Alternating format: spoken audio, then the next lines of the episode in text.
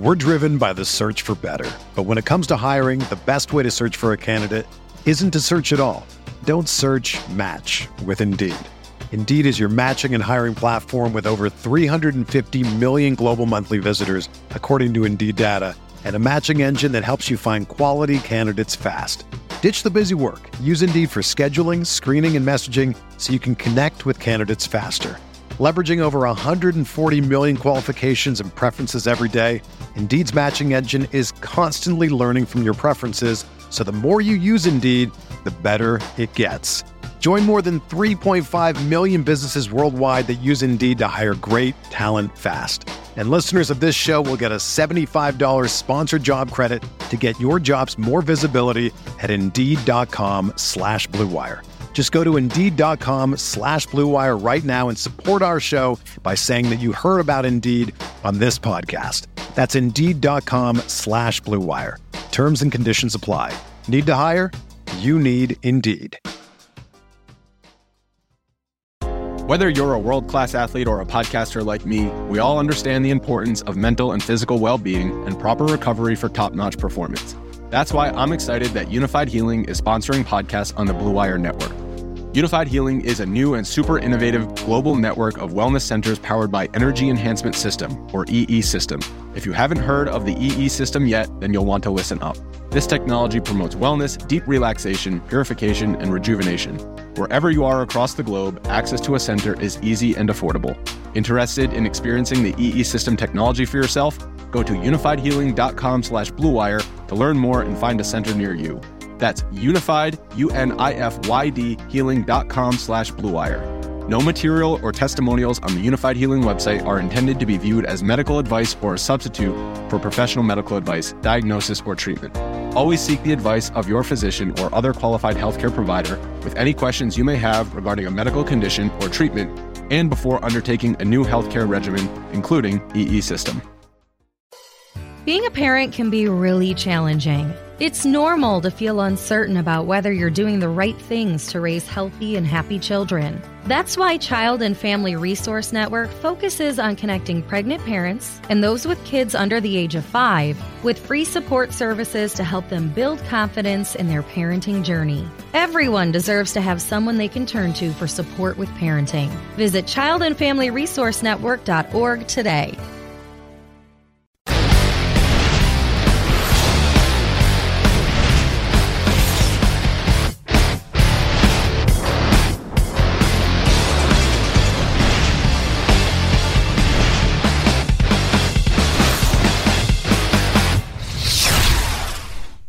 Hey, Grinders! Welcome to the Pro Football Focus Show here on RotoGrinders. I know, I know, it's not Brit. I'm not Brit. I'm Jordan Cooper. Hey, Blenderhead, your buddy uh, from, the, from, the, Sweat Show. Uh, that they instead of doing seven hours on Sunday, they had me come on here to do an extra hour because apparently Brit has hemorrhoids. That he, like, said that we could say it. It feels so, like a joke. it feels like a joke. I think this is not the first time that he's called out. He hasn't called out sick. He's called out with hemorrhoids. Hey, maybe you just need a night off. Well, as always, at least you get at least you get the you get the, the fantasy football guy from uh, from Pro Football Focus and all the stats that you could possibly pour over that I may may or may not necessarily look at. Uh, so. So, so I hope you could school me. Like I know more about DFS than I know about actual football. So maybe you could help me this week, week eight in the NFL for this slate coming up. And if you if you're not playing uh, uh, uh, that much volume, make sure you get one entry in on FanDuel because uh, RG we're running the single entry series. It's six weeks worth of contests. I mean, it's uh, various entry fee tiers, six finalists at the end get to go to the WFFC party in Puerto Rico. You don't get an entry into the big live final, but you do get an entry into your own prize pool there. So you get to go to you get to go to Puerto Rico, get to vacation with with all, all the top names in DFS and watch them sweat the games while you sweat your own games. So uh so go to FanDuel for that. And uh Daniel, uh, coming from the, this past week, I know this past week in DFS, a lot of the chalk bust you know, a lot, lot. You know, Matt Ryan, we had that game going on. Is, is there anything specifically that we should take out from last week's games that that would help us moving forward? I, sent a, I sent a tweet to Britt middle of Sunday's game to just said, "Hey, on this week's show, I'm just going to scream for 45 minutes because Sunday was stupid. I was on full tilt Sunday. I didn't even play the late afternoon slates because the game just had me so messed up. But uh, yeah, every week on PFF, I write my what we learned in the week piece, and two of the cool ones I thought this week. Um, I think we've learned that that Jack, Jacksonville doesn't have a wide receiver one and a wide receiver two. They have a one and one A. DJ Chark and D- DJ Chark and Dede Westbrook are going to be going back and forth for the target lead each week, and I don't think uh, having oh, being overweight on either one either one of those guys is going to be a good play week to week basis. I like Dede Westbrook this week as a slot against the uh, the Jets, so I think I think that that situation is an easy one to monitor. And then uh, Jacoby Brissett, I'm not sure how much we can take away from it, but I do think it is fascinating that he's actually leading the league in touchdown passes per game right now. I don't think a lot of people realize how good he's doing.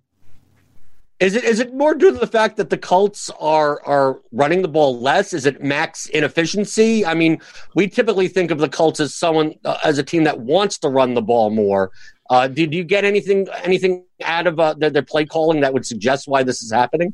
Well, they did throw it a little more in uh, in week in week seven, week six. They ran the ball, or week five, whatever the week was. They beat the Chiefs. They ran the ball down their throat a whole bunch. So they've been moving around a lot. I think part of it is Brissett was underrated. Part of it is they have the best coaching staff, and they will, or not, not the best coaching staff, one of the best coaching staffs, and they they're going to change their game plan a lot each week. I think there's little chance Brissett's going to lead the league in touchdown passes per game at the end of the year, but I think he's a big threat to have it in any given week if the game sets up right for it. So I think he's always a guy to have a little bit taste of every week. Well, in addition to that, are, should we consider Zach Pascal to be the uh, wide receiver two there? Absolutely, based on his performance. I mean, we'll see if and when Parris Campbell comes back healthy, if he can break into it. But until something changes, yeah. My only problem with that is I wonder, you know, between Hilton and the tight ends and everything, if there's going to be enough for Pascal to eat each week. But yes, I think he's the clear number two receiver in that offense. And then you you mentioned uh, the the Jaguars. Do you think with uh, Dede Westbrook and Chark kind of sharing the target share that uh, from a week to week basis, what would you what would you target on if you had to choose if they were the same price? Who would you play? Because I think in terms of GPPs, that Chark would have more upside, but do you think that Westbrook will get more red zone targets? Uh, I think you're probably right. Chark has a little bit more more uh, upside for the tournaments just because he's going to have more of the deep plays, and Westbrook's going to be a death by a thousand paper cuts kind of guy. But I think if they're the same price each week, it's going to come a lot down to the matchup. Some teams are better against the slot, some are worse. Um, I would say right now I would have you know absolute everything else being equal. I'd probably go sixty percent Chark, forty percent Westbrook in a given week. Right, but pretty much, I mean, until uh, Fournette comes up to like 9K on DraftKings, we're pretty much playing him as the main target on that. Yeah, absolutely. He's he's going to start scoring these touchdowns, and his scores are going to go off. Well, coming up this week, we got we got a big week on, on Sunday, but we first have that uh, that showdown slate on oh, Thursday, and uh, I I know I, these island games are always horrible, and I we get we get it's always like the Dolphins or the Jets or the Reds. Now we get the Redskins. Great. Uh, with the Vikings, with the Thielen out uh, for this game, do you think that the, the more of the options, uh, although they're more expensive, are on the Vikings side of this game? Because like you can't like you can't stack them with the prices that we have on this showdown. Uh, so would you be more inclined? I know they priced up Olabisi Johnson a little in expectation of this, but do you think that he's going to warrant uh, do you think that Diggs is just going to walk away with the target share, or do you think like Treadwell, or even like running two tight end sets with Irv Smith and Rudolph? Like, wh- where do you think most of the production is going to go? If if I had to pick something in the passing game, I think the two tight end is what you're talking about there. The the Irv Smith, Kyle Rudolph. We saw Rudolph have almost as much production in Week Seven as he did the whole rest of the season combined before that because Thielen went out. He didn't have anything before Thielen left, and then he came on. Um, but honestly, I think it's going to be a Dalvin Cook game. I think they're just going to be running the ball down Washington's throat, and just we're going to go back to talking about if Kirk Cousins is going to throw the ball much after this game. Well, on the Redskins side, it's a matter of like picking out who could possibly do well. I mean, in the passing game, I mean, you got McLaurin there, but when we have uh, we have Thompson out, AP is questionable. Like, I mean, I don't. I mean, they're, they're significant underdogs. So, like, I don't even know. Like, are we? Is Wendell Smallwood the play? I mean, at at eighteen hundred on DraftKings, like, is he going to even not only get the passing work? Is he going to get the running work as well when they uh, do uh, manage to run?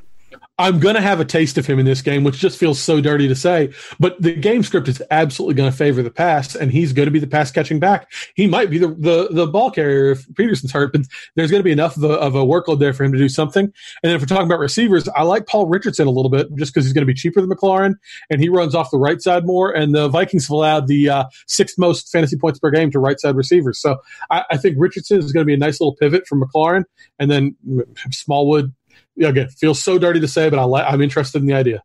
But in this player pool, like if AP is out, like uh, like AP is fifty six hundred on DraftKings, then we have Wendell Smallwood at eighteen hundred. Now, if if AP's out, like the only other running back that's in the pool, and literally I've never heard of this guy until looking at his name.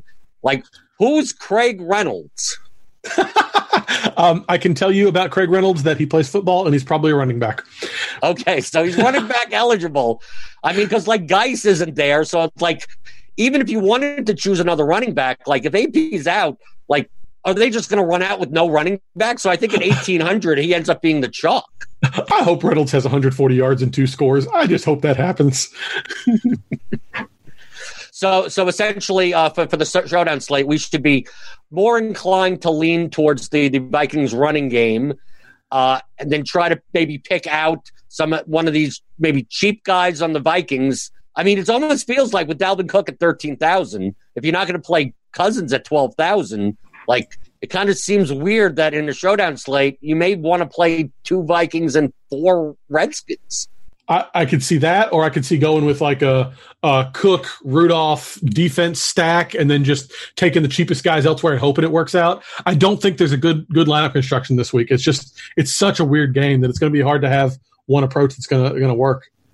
Haven't you learned in Showdown that like the Vikings defense is 6,800 and it seems like it's so overpriced, but the Patriots were 7,200 and they were the right. winning captain. So maybe yeah. we continue with DST captains. I, I have no problem with that this week. Okay, now taking a look at uh, at the, at the lines, at the betting lines. I admit that that I'm I'm not a sports better, although I you know obviously understand sports betting. Course, uh, are, are, there any lines that you see uh, for for your bets this week that uh, maybe look ha- have some value to it, uh, especially earlier in the week?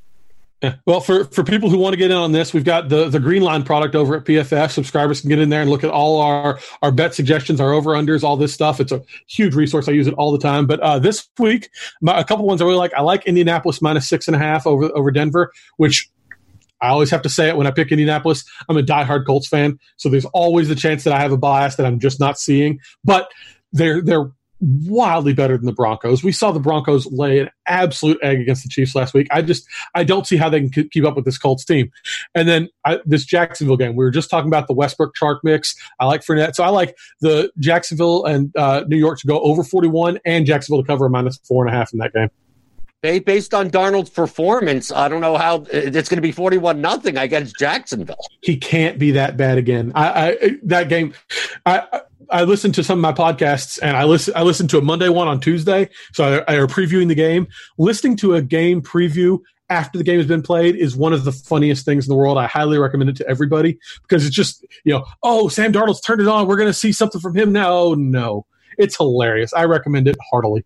No, it's not hilarious. As a tout, I'm supposed to say that I love listening to because I get everything right. hey, that's funny too. well, at least that's what I'm listening for. I'm listening for the two things I got right and disregarding the 18 things I got wrong. Please don't listen to last week's show on that subject. Well, one last thing was... I did get right last week uh, was, was was Matt Stafford and, and Marvin Jones. So I, I, had a good week, but with the quarterback position on uh, on Sunday, uh, I mean, taking a look at, at, at DraftKings, I mean, we got the high high end is Russell Wilson, Deshaun Watson, Jared Goff coming off a, off a good game, and then on the bottom, uh, I mean, we Matt Ryan. We don't.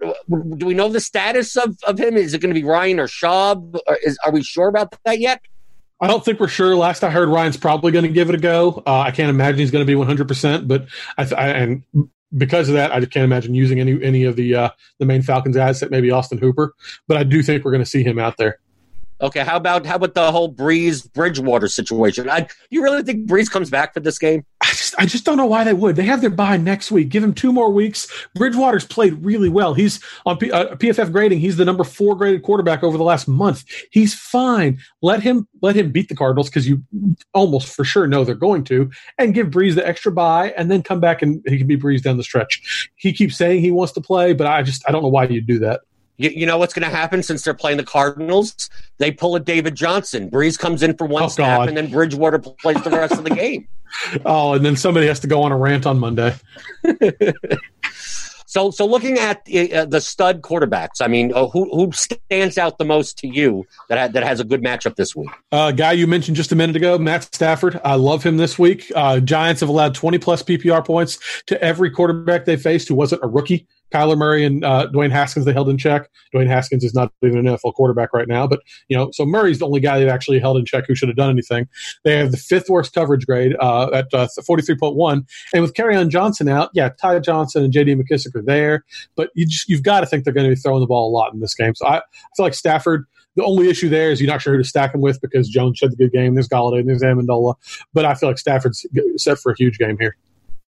Well, uh, on the top end, between uh, the two highest priced uh, quarterbacks, Wilson and Watson. Now, for for for like DraftKings, for for DFS, even FanDuel, like I tend to lean, especially in cash games, towards running back uh, the quarterbacks that actually like have some rushing yards or rushing ability to it.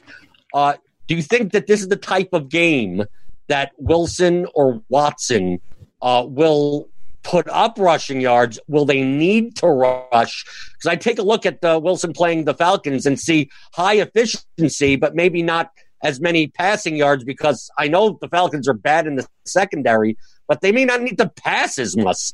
And uh, and right. Watson, the Raiders, the Raiders secondary is horrible, so I may not see what need for Watson to rush that much.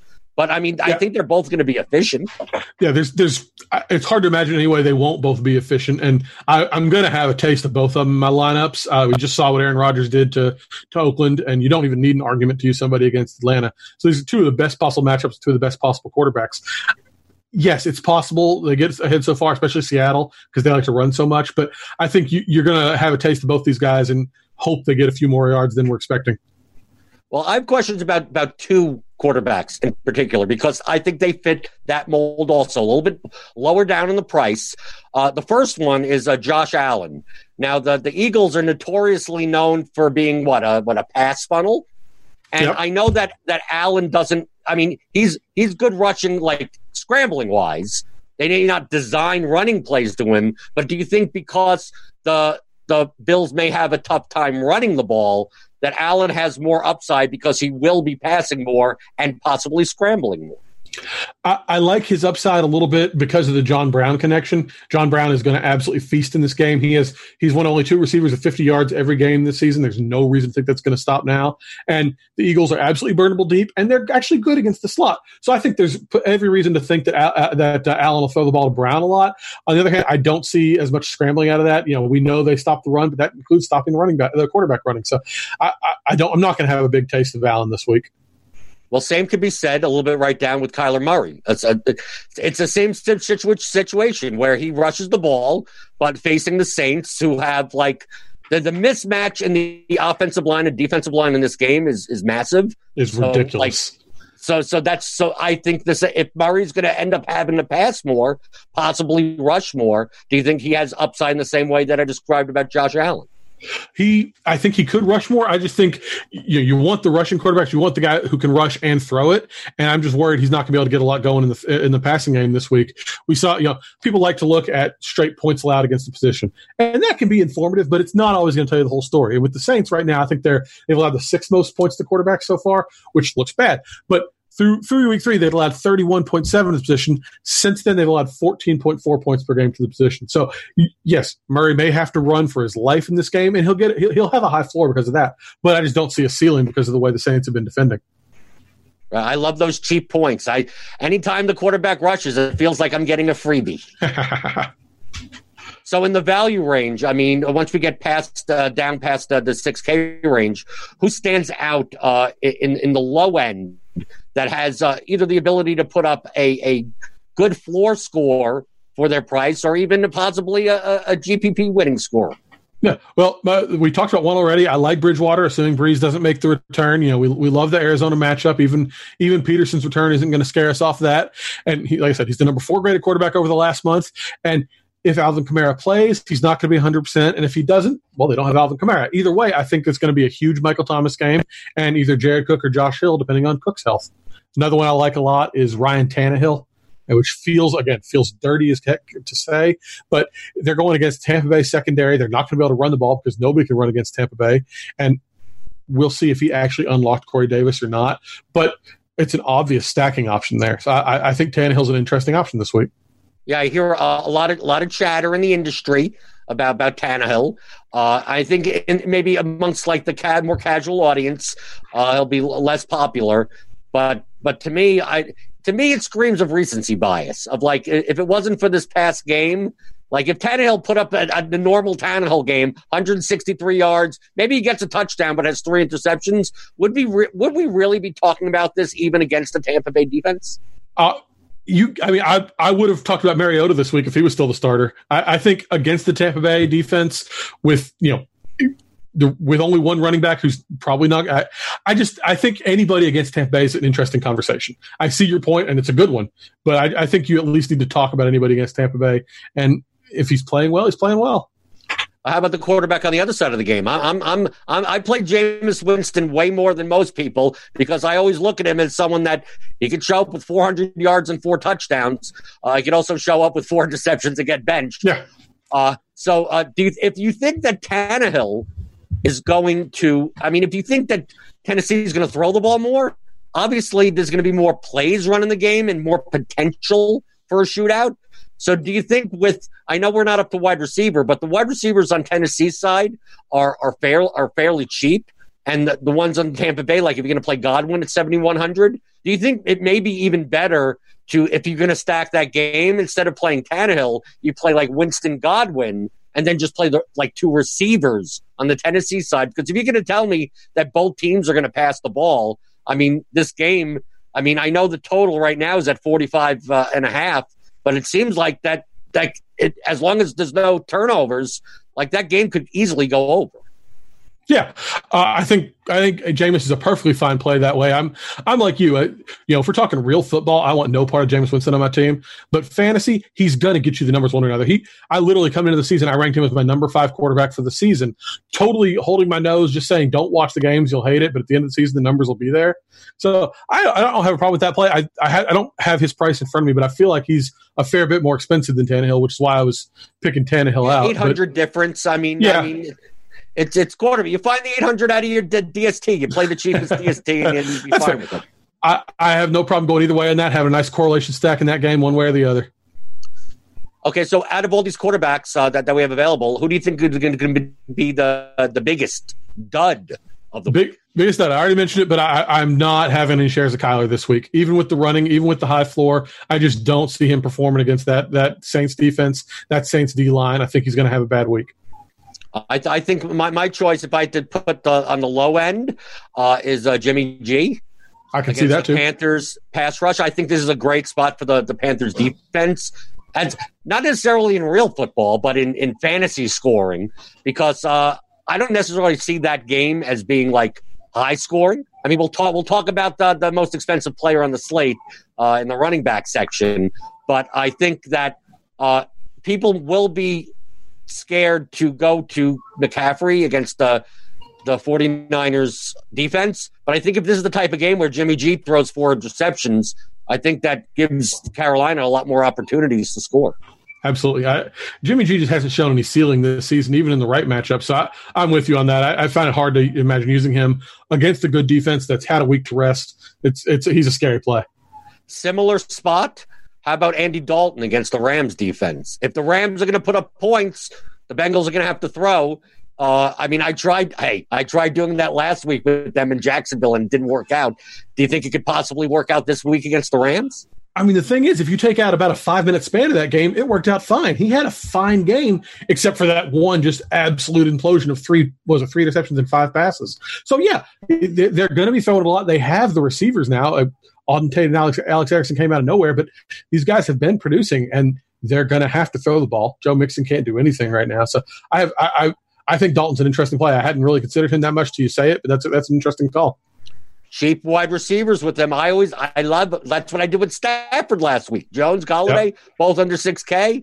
Uh, Golladay didn't get me much, but the combination of both of them, absolutely, I'll take the four touchdowns. Okay, yeah, like going to the running back position. I think the biggest question of the week, at least in DFS, I think it's season long you're playing him. It doesn't matter what the, the matchup is. Is that how willing are you to pay 9200 on basically he's the highest price on every site.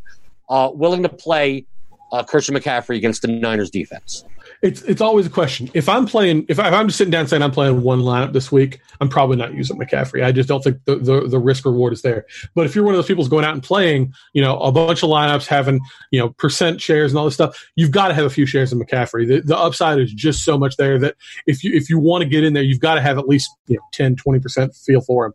Uh, but yeah, you're right. With with the with the ridiculous price and the the uh, the opponent, he's three hundred more dollars number two back, but he's fourteen hundred dollars more than the, the third most expensive back. So you if you're playing one lineup, I don't think he's worth the risk. I got the T-shirt on. Defense doesn't matter. Defense, I only take a look at McCaffrey, and I like for ninety two hundred, maybe his ceiling is more limited. And I described the case in which the ceiling could be higher if uh, Jimmy G throws a bunch of picks and there's some turnovers and short fields for him to get touchdowns. But I think from from a, a share of the offense is there. There's no other player in the league that has a bigger share of their team's offense than McCaffrey. So I think that uh, barring like insane value, which we may end up getting on this slate anyway, uh, I think McCaffrey is a perfectly fine like floor option. I, I, I always kind of feel safe that like I'm going to get like 18 to 20 points minimum from McCaffrey in my lineup, which may be fine for like double ups. I mean, not necessarily right. good for GPPs. So like, it's a matter of like, are you willing to pay up there, or are you willing to pay up at wide receiver? And a lot of times, I just err towards the running back. That's fair. I have no problem with that strategy. It's it's a good one. Would you now between the two? I mean, I personally, I would rather play McCaffrey for 300 more than Barkley because McCaffrey, I think, just has a bigger share of the offense than Barkley. I'm torn on that. I've gone back and forth on that all week long. Uh, you got, I mean, you've got to like Barkley in this matchup against the Lions team that's that's not stopped running backs this year, and you you've got, I mean, the the Darius Slay on Sterling Shepard if he's back or Golden Tate. Evan Engram's not been healthy, so yes, McCaffrey has the bigger share of the offense, and yes, he's he's been more reliable. But other than the game he got hurt, and Barkley's been fine. I, I, I I'm going to be about equally weight on both those guys. Well, since if you're not going to play much McCaffrey, if you're not going to play much Barkley, who's the stud running back that you're going to slot in? Uh, it's another one that feels dirty, but Todd Gurley. Uh, they're, they're, you know they're huge favorite, 12 and a half point favorites. Jared Goff has not traveled well, so there's a chance he doesn't throw it as well in London as he has been in, in Los Angeles. And Bengals have allowed the most points per game to running backs. They've allowed the most receiving to running backs. If Malcolm Brown's not back, they haven't used Darrell Henderson that much. I think Gurley's an interesting bounce back play this week. Is it primarily because he's playing the, the, the Bengals? Like if this was a tougher matchup, would Gurley at 7400 on DraftKings be more would be less of a play? less, but not none of a play. I, I, assuming he's healthy, and assuming Brown isn't, and assuming you know all the other things I said. Yes, the matchup obviously helps. The, playing against the Bengals is kind of a cheat code for running backs, but even without that, I think Gurley's due for for a rebound. So you'd rather play Gurley than 400 more for Leonard Fournette? I was Fournette's the one I was going to mention. No, oh, that's Fournette's. All, oh, oh, okay. I, I, have my list here, and Gurley. I just wrote Gurley first, but those are the two guys I'm going to mention. Fournette, you know, he he's he leads the league in touches by ten this year. So yes, McCaffrey McCaffrey is the second, and he has his bye. So, but yes, those two guys getting the, the giant shares of their offenses. So yes, Gurley and Fournette are the two guys I'm spending up the most on this week. I think Gurley may be a better GPP play because I still think that people, I mean, at 7,400 especially, I, I, hey, I had zero of them at 6,400 last week. So now looking at 7,400, like, uh, I don't know. I'm, I'm looking at like, like if I, I'd rather play Fournette if I had the choice between like the two. Maybe I play them together in GPP, but I think we may see more of an ownership discount. And I think the main question, I mean, you're the football guy. I'm not, I, I, I could barely, if it's in Tecmo Bowl, I know those plays. uh, do you think in this matchup against the Bengals that he has higher upside even in the receiving game? Because I'm to me, Gurley's upside comes from catching passes and then also getting the red zone work. Do you think this is? Do you think the Rams just blow him out to the point in which they don't need to to basically pass to him at all? I mean, we were just talking about the possibility of Andy Dalton passing to keep up. So I, I, I don't think they're going to. I don't, think this defense is what it used to be. I think the Bengals are going to put up enough points to keep the Rams trying. They're not going to stay in the game. I wouldn't be surprised if the Rams cover, but it's not going to be an absolute wipe the floor, run away with the game. So yes, I think they're going to be enough for for Gurley to, to stay up in this game. Okay, in in this range, uh, which I still consider the stud range. Uh, what do you, what would you do in, with the status of Alvin Kamara at 7600 on DraftKings if he's active? if he's active, I'm probably. Uh, I, I, don't think I'll have much taste of Alvin Kamara no matter what happens this week. You know, if he's out, obviously not. If he's active, I just can't see him being 100. percent And I, I, don't. I don't like hitching my wagon to a banged up guy. That got me with David Johnson in my season long league last week, and I don't want to go that route. So uh, yes, you you it's a it's a contrarian. It's a nice pivot, but I don't want to have to to be relying on a guy who's hurt in my game. Do you think that? Do you think with the Latavius Murray's performance last week, and most people don't realize that he can catch balls out of the backfield, even though the Vikings never really utilized him for that. Do you think that maybe even if Kamara is, you know, ninety percent, that they lessen his load because like they don't they don't mind Murray, especially against the Cardinals? I, I like Murray. I, have written him up as, as, something on, on PFF that's coming out tomorrow. I, I, have no problem using Murray no matter what happens with Kamara this week. Obviously, if Kamara is there, his upside is going to drop a little bit, but regardless, he's going to be an interesting play. I think the safer play in that range, maybe maybe more of a cash play, Carson against the Falcons. Absolutely. Uh, I mean, if if the if Seattle's going to be up in this game, I mean, I mean Pete Carroll's just going to. I mean, don't we expect him to just run Carson twenty five times this game?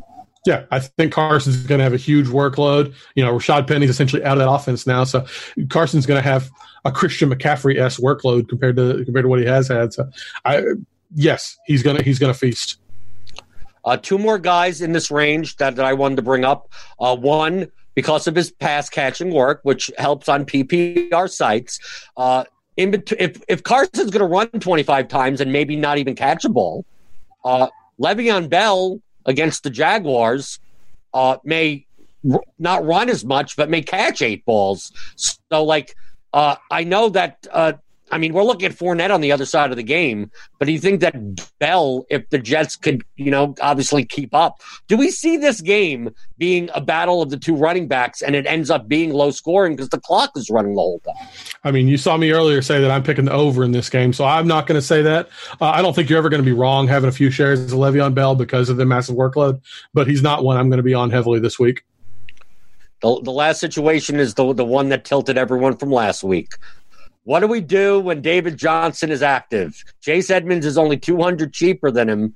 Like, uh, do, do we just avoid this against the Saints regardless? I mean, the good news is I don't think we have to worry about it. I really don't think Johnson's going to be active, especially not if they went out and got uh, Alfred Morris and Zach Zenner this week. But yes, if he's active, I'm just hands off. No, please don't.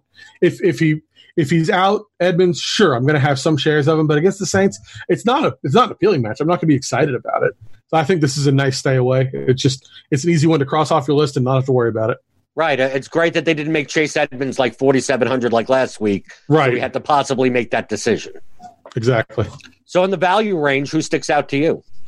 Uh, this is a, a, deep dive, and it's going to be more for, for cash games than tournaments. But Dare Ogunbowale is an interesting play this week. He's only 3,200. He's a nice face. He's their clear pass catching back. And Tennessee has been good against running backs overall, but that's been mostly on the ground. They've allowed the second most targets, second most receptions, and the third most receiving yards to running backs this year.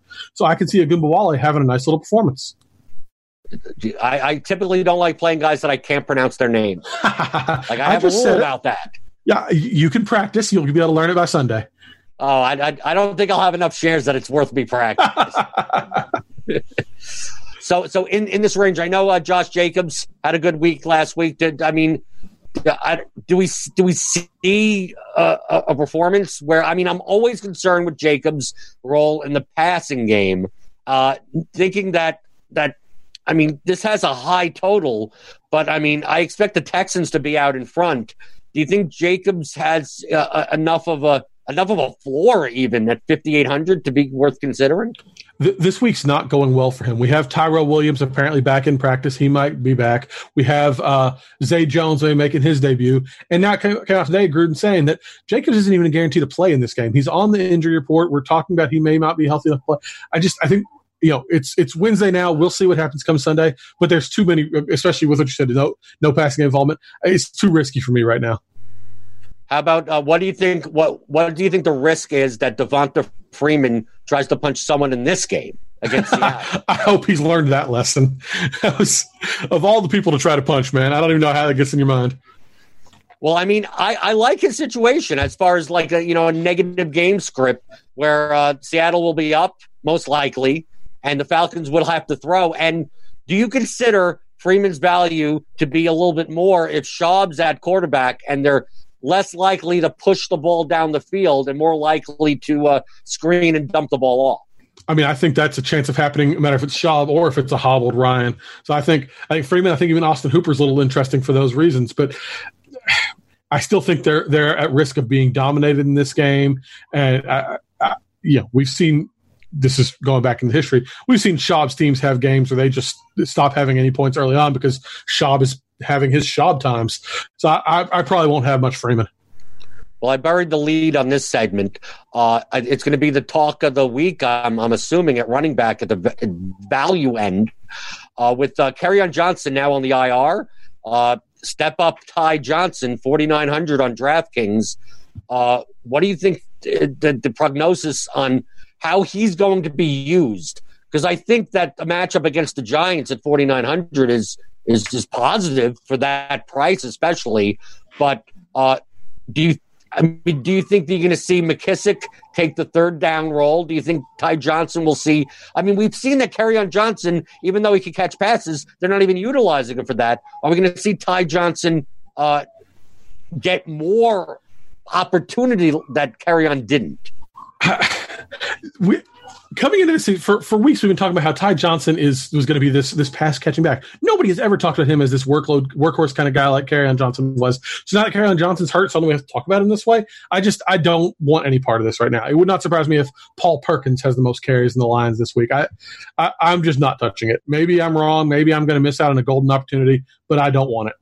So so essentially, that uh, you think that the the timeshare at running back is much more up in the air than people think. I do. I do. I don't I don't trust either any of these guys to have a huge work. So would you consider Ty Johnson to be your dud or are there other duds in this player pool? Well, uh, I mean, I think the obvious dud, but one I feel like I need to mention Nick Chubb going up against the Patriots. I don't, you don't want to put any money on that if you don't have to. The other one I, I, am a little scared of is Philip Lindsay. Um, the first three weeks of the year of the season, Lindsay played 10 more snaps than Royce Freeman across those games. Since week four, Royce Freeman's played 145 snaps. Lindsay's only played 108. His workload is shrinking. His fantasy production has stayed high because of the touchdowns, and we know touchdowns are unreliable.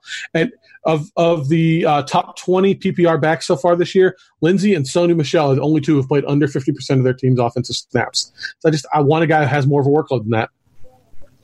Between the two, if you had to choose, would you choose Lindsay over Freeman at least?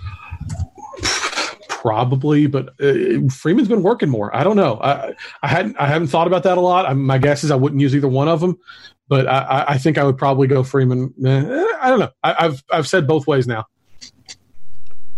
Okay, before we get into to wide receiver, uh, just uh, to make sure everyone knows that in conjunction with our friends at Vegas Insider, we got a contest, 10,000 in total prizes, including weekly and seasonal, half seasonal prizes. 5,000 to the winner. You can download the free Sharp Side app in iOS or Android to make picks on the NFL lines and totals. Play as many or as few as you want, but whoever has the most positive unit wins the contest, all for free. So go to the Sharp Side app and start swiping your bets.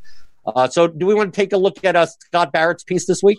Yeah, we always talk about it a little bit. Scott does his piece every Wednesday on PFF. It's for for subscribers. It's called his expected fantasy points. He goes through the last ten years of data to find, you know, every play has a value. This, you know, this play produces this many fantasy points. This play produces this many, etc. And he, it's, it's, an absolute must read. And a couple interesting points I thought he pulled from this week. Uh, Julian Edelman, he's the number one receiver in expected fantasy points across the last three weeks, and he's number three over the last five weeks. That's despite missing a half due to injury. That's despite ridiculously past unfriendly game scripts. I th- he, he, Scott says this Edelman is an absolute breakout candidate every week the way things are going. So uh, talking about wide receivers, would I mean the stud wide receivers? We got Edelman there, but uh, obviously he's a big favorite against the Browns. Uh, it hasn't mattered. It ha- you're right. It actually it has not mattered whatsoever. Uh, but would you rank him above uh, someone like uh, DeAndre Hopkins or Michael Thomas or uh, I mean Cooper Kupp? I don't know if I can go that high. I think I mean I think those are probably my top three receivers this week. So he's going to be fourth or fifth, just behind that. But he's right in that tier. So who'd you consider to be the top stud if you're going to pay up at wide receiver this week? Who would you who would you choose amongst these guys? If I'm going to pay up all the way, I'm going to DeAndre Hopkins. Um, we've seen in the games when Will Fuller's been active the last two years, his target share has been 29%. When Fuller's been out, it's been 33%. Not a huge difference, but enough to matter. We saw Fuller went out last week. Hopkins had his second best game of the season, first touchdown since week one. I think Hopkins is due to, to go on a run now. Fuller out for who knows how long. Do we have any concerns about Cooper Kupp? Because I mean, he's getting the targets, especially the first couple of weeks, and uh, people have played him. He's been very popular the past two weeks. Uh, I mean, Cincinnati's a cakewalk matchup, both and both running and passing.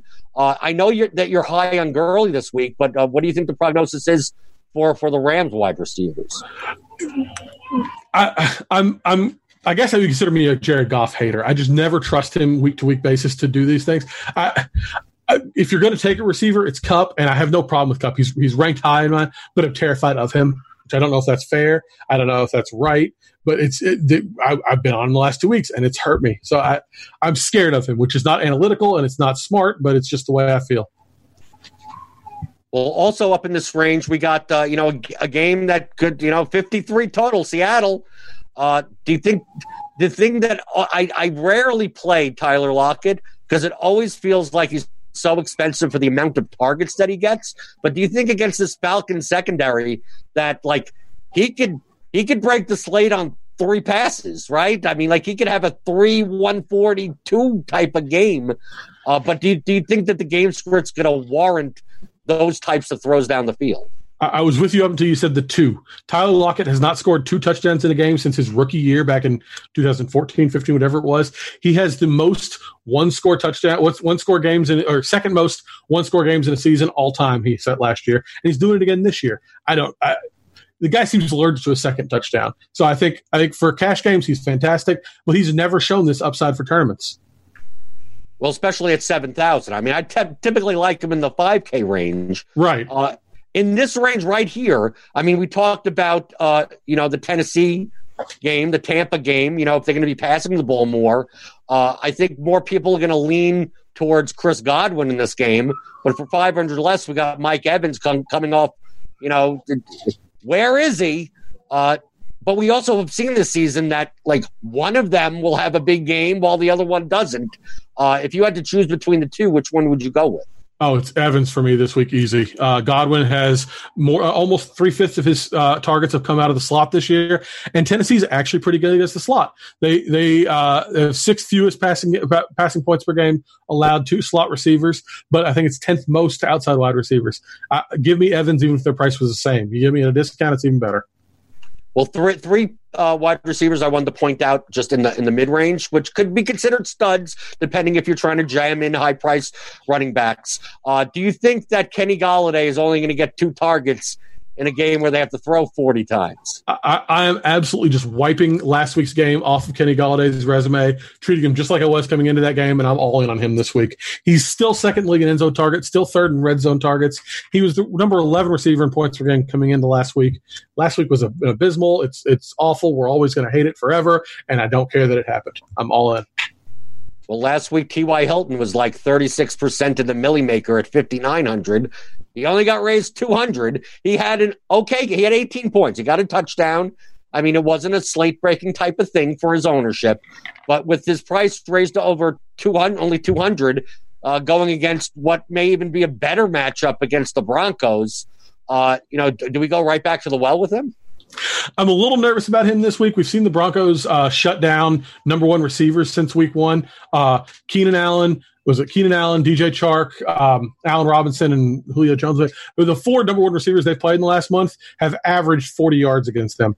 Chris Harris has been doing a lot more, moving around the field. So I, I think I'm going to have some taste of Hilton, but I'm not going to be all in by any means because I'm afraid he's going to get shut down like that, and that would leave open the Pascal or the tight ends or whatever to do more stuff.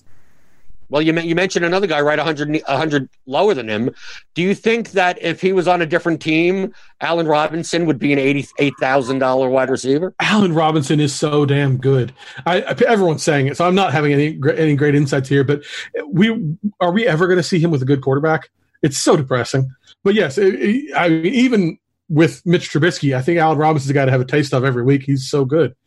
Couldn't couldn't he have actually had Patrick Mahomes as his quarterback? Oh, that would have been nice. Or or Deshaun Watson. Who cares? Or anyone else other than Trubisky. so in the he value he- range, uh, who stands out to you uh, as a as a good play for the price, either floor wise or ceiling wise.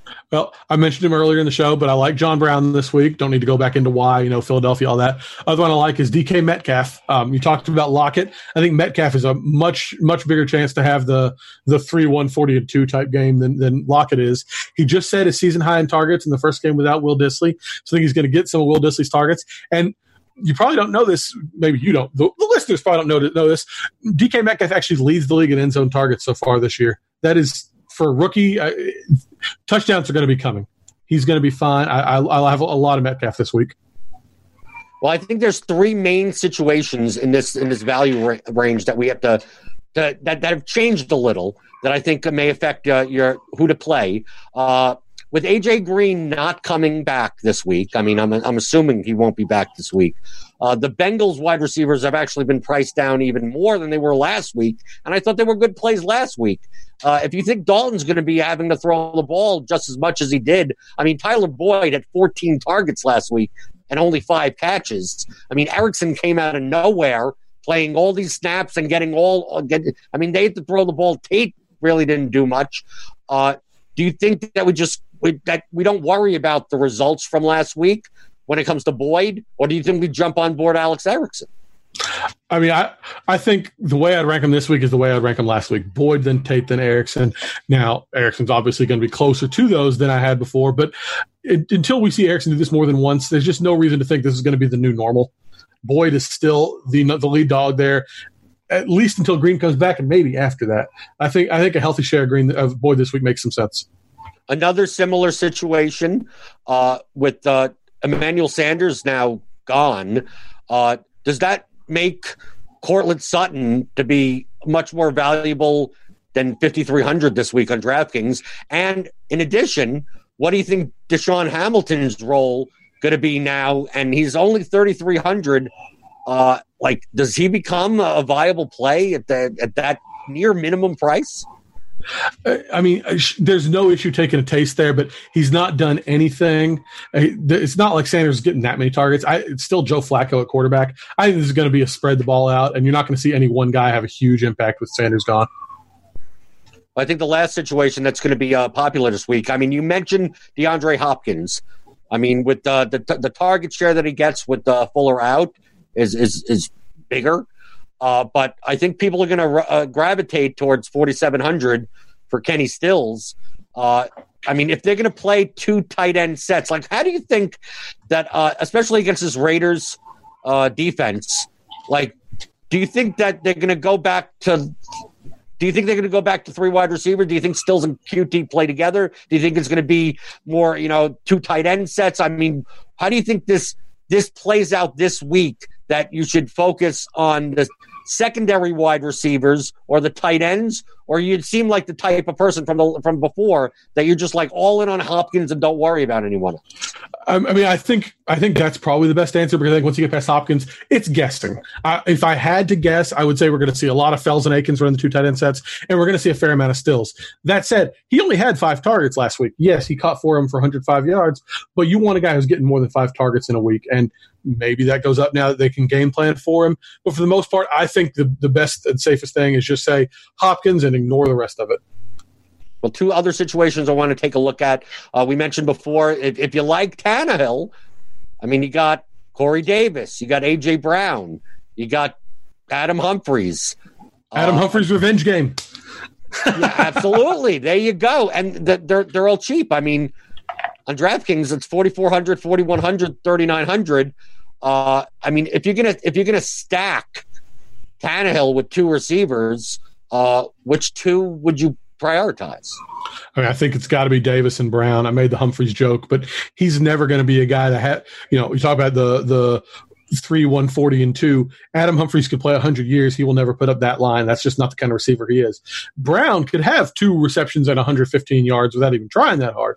So I, I think a Tannehill Davis Brown stack is not going to be very popular, but is going to be an interesting play.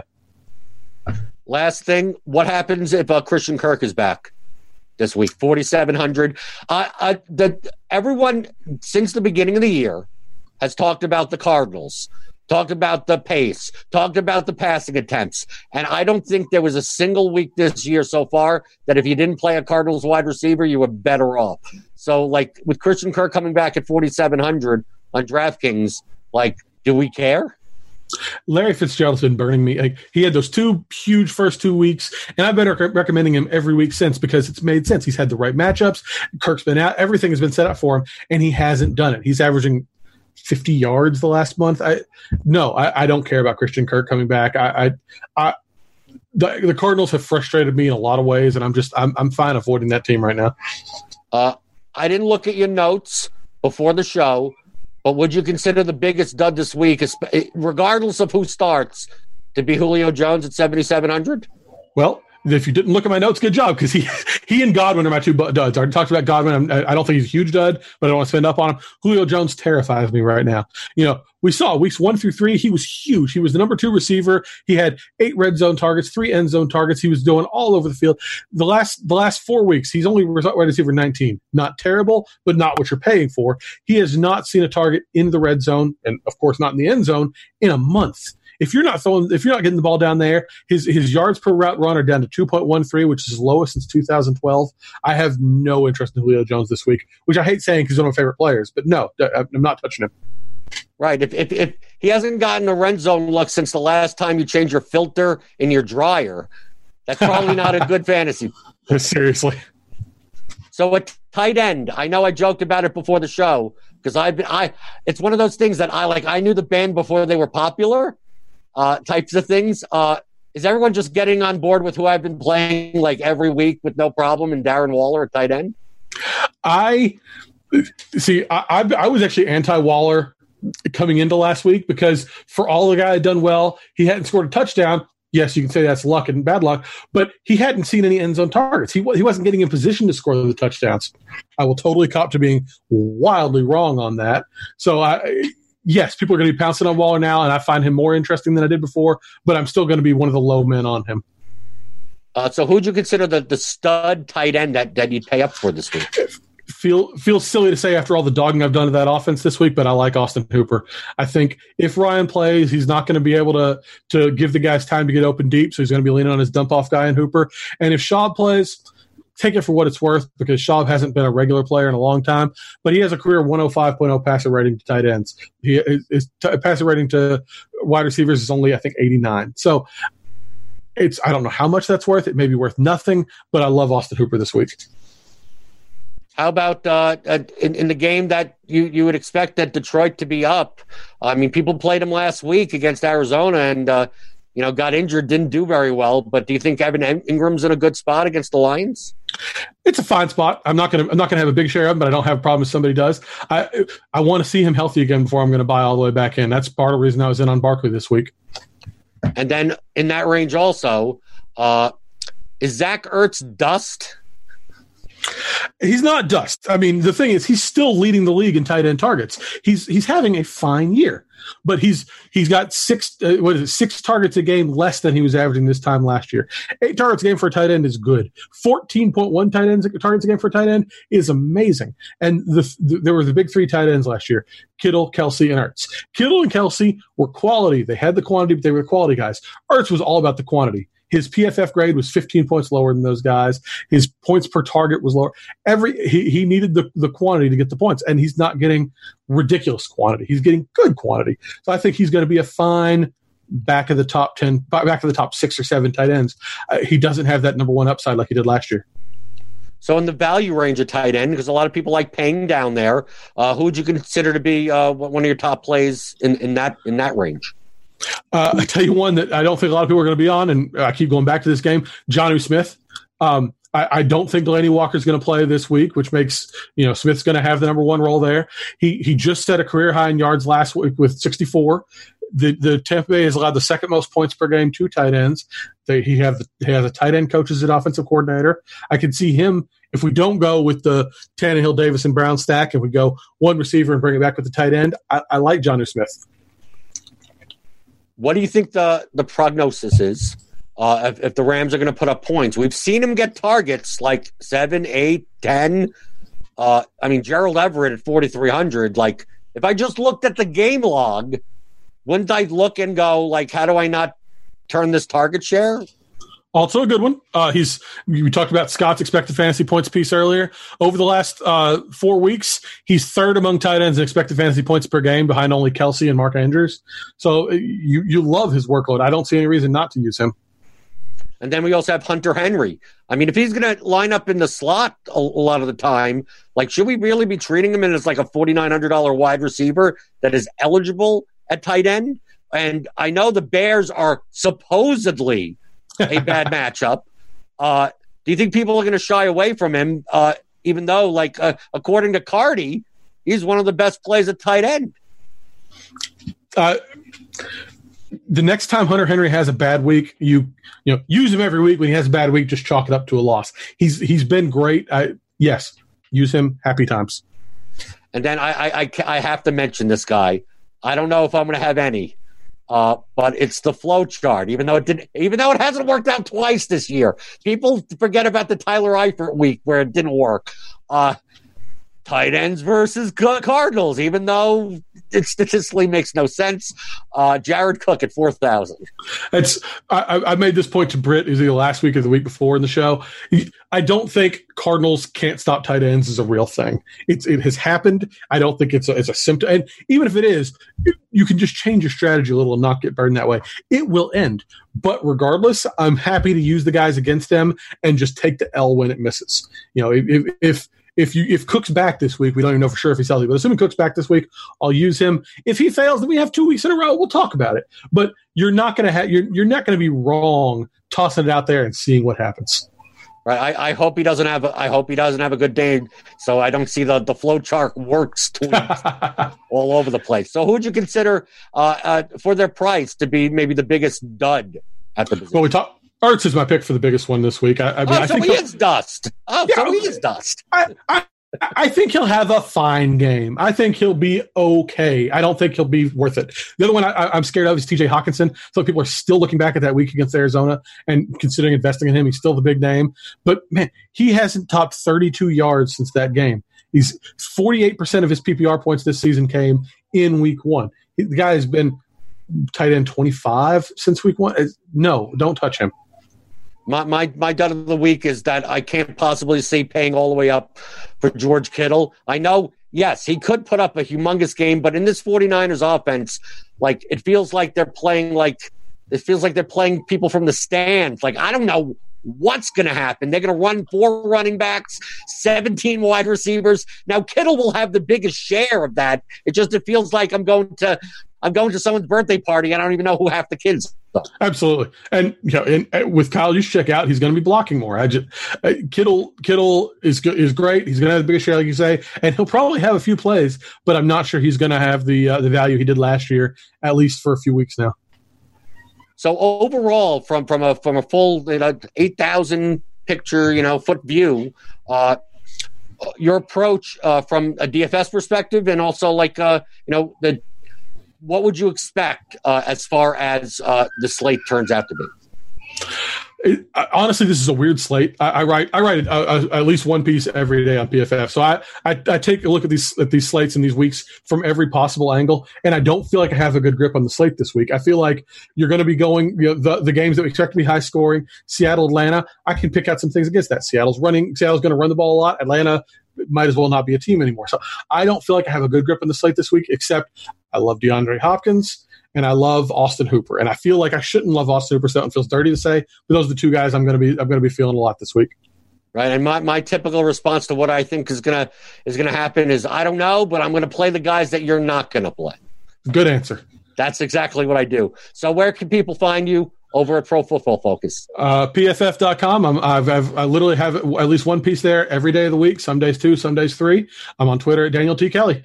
Yeah, and then now you follow me. We follow each other now. I'm at Blender Ed, Blender HD on Twitter. Yeah, I'm always I'm always in the RotoGrinders Discord. So I, I know it's NBA season and I'm dealing with stupid questions there, but I'm also in the NFL channel for your stupid questions there as well. So feel free to catch me there. And uh, for for Daniel Kelly, I'm Jordan Cooper. And uh, since Britt isn't here with the hemorrhoids, I'll have to end the show the way that he normally does, even though I don't understand what it means. We out, yo.